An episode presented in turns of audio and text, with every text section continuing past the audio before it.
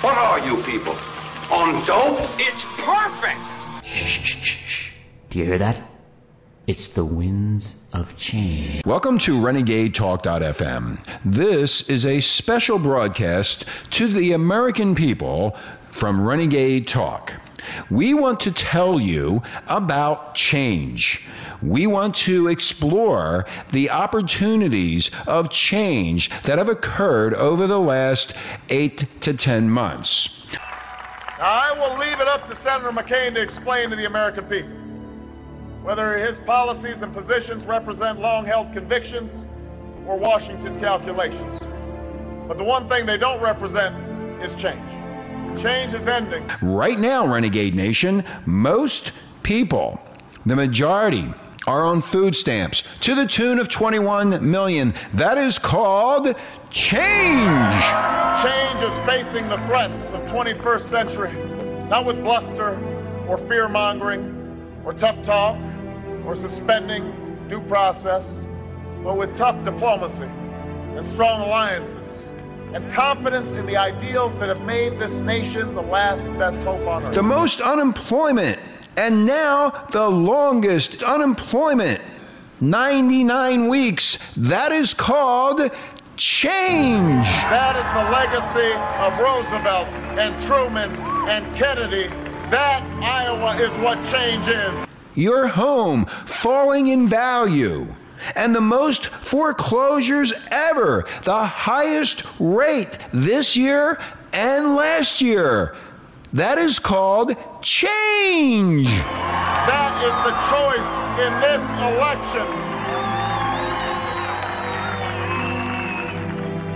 It's more of the same versus change. It's the past versus the future. The most shadow foreclosures ever in America. That is called change. It has been asked and answered by generations before us.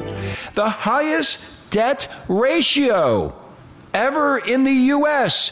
That is called change. And now it is our turn to choose. We will face our share of difficult and uncertain days in the journey ahead. The other side knows they have embraced yesterday's policies, so they will also embrace yesterday's tactics to try and change the subject. The stock market crashing again. That is called change. They'll play on our fears and our doubts. They'll try to sow discord and division to distract us from what matters to you and your future. More illegal immigration. That is called change. Well, they can take the low road if they want, but it will not lead this country to a better place. It will not work in this election. It won't work because you will not let it work. Not this time, not this here.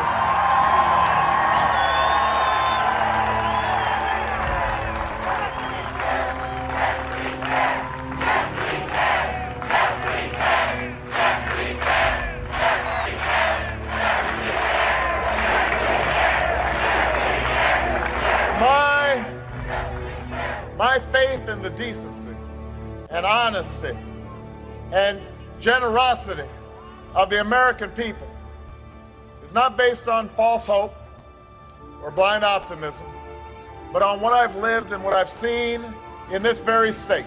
The biggest profits in corporations in U.S. history, paying no federal tax on their profits. That is called change. We're in the darkest days of this campaign, when we were dismissed by all the polls and all the pundits, I would come to Iowa and see that there was something happening here that the world did not yet understand. It's what led it's what led high school and college students to give up their vacations to stuff envelopes. Oil prices skyrocketing, gas prices skyrocketing. That is called change. And knock on doors. It's why grandparents have spent all their afternoons making phone calls to perfect strangers. It's what led men and women who can barely pay their bills. Food is sky high. That is called change. To dig into their savings and write $5 checks and $10 checks. How is your 401k looking this year? And your pension? That is called change. And why young people from all over this country have left their friends and their families for a job that offers little pay and less sleep. And finally, with all the change that we discussed, the states of the United States have no money. That is called change. And now a word from President Reagan in 1988. You've been listening to Renegade Talk.fm in Los Angeles, and we thank you for listening. This national feeling is good, but it won't count for much, and it won't last unless it's grounded in thoughtfulness and knowledge. An informed patriotism is what we want.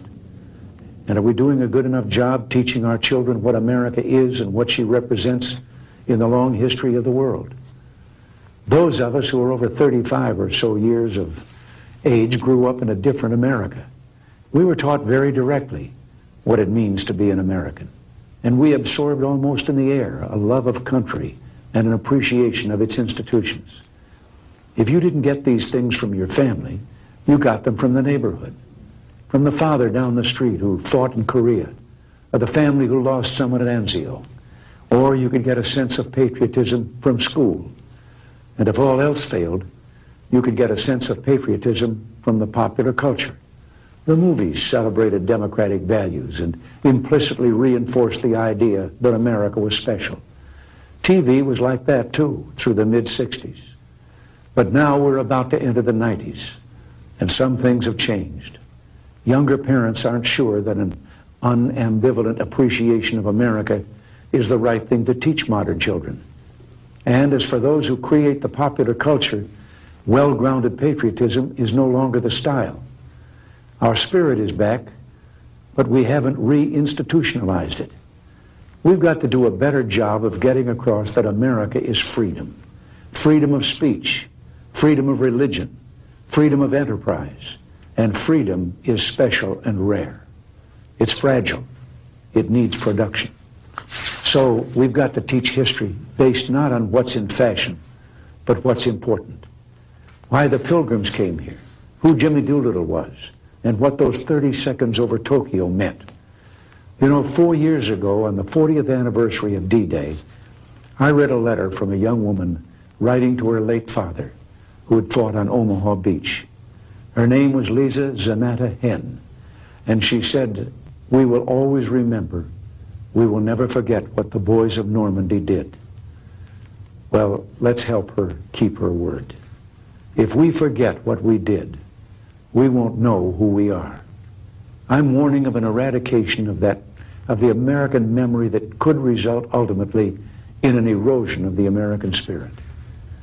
Let's start with some basics. More attention to American history and a greater emphasis on civic ritual. And let me offer lesson number one about America. All great change in America begins at the dinner table.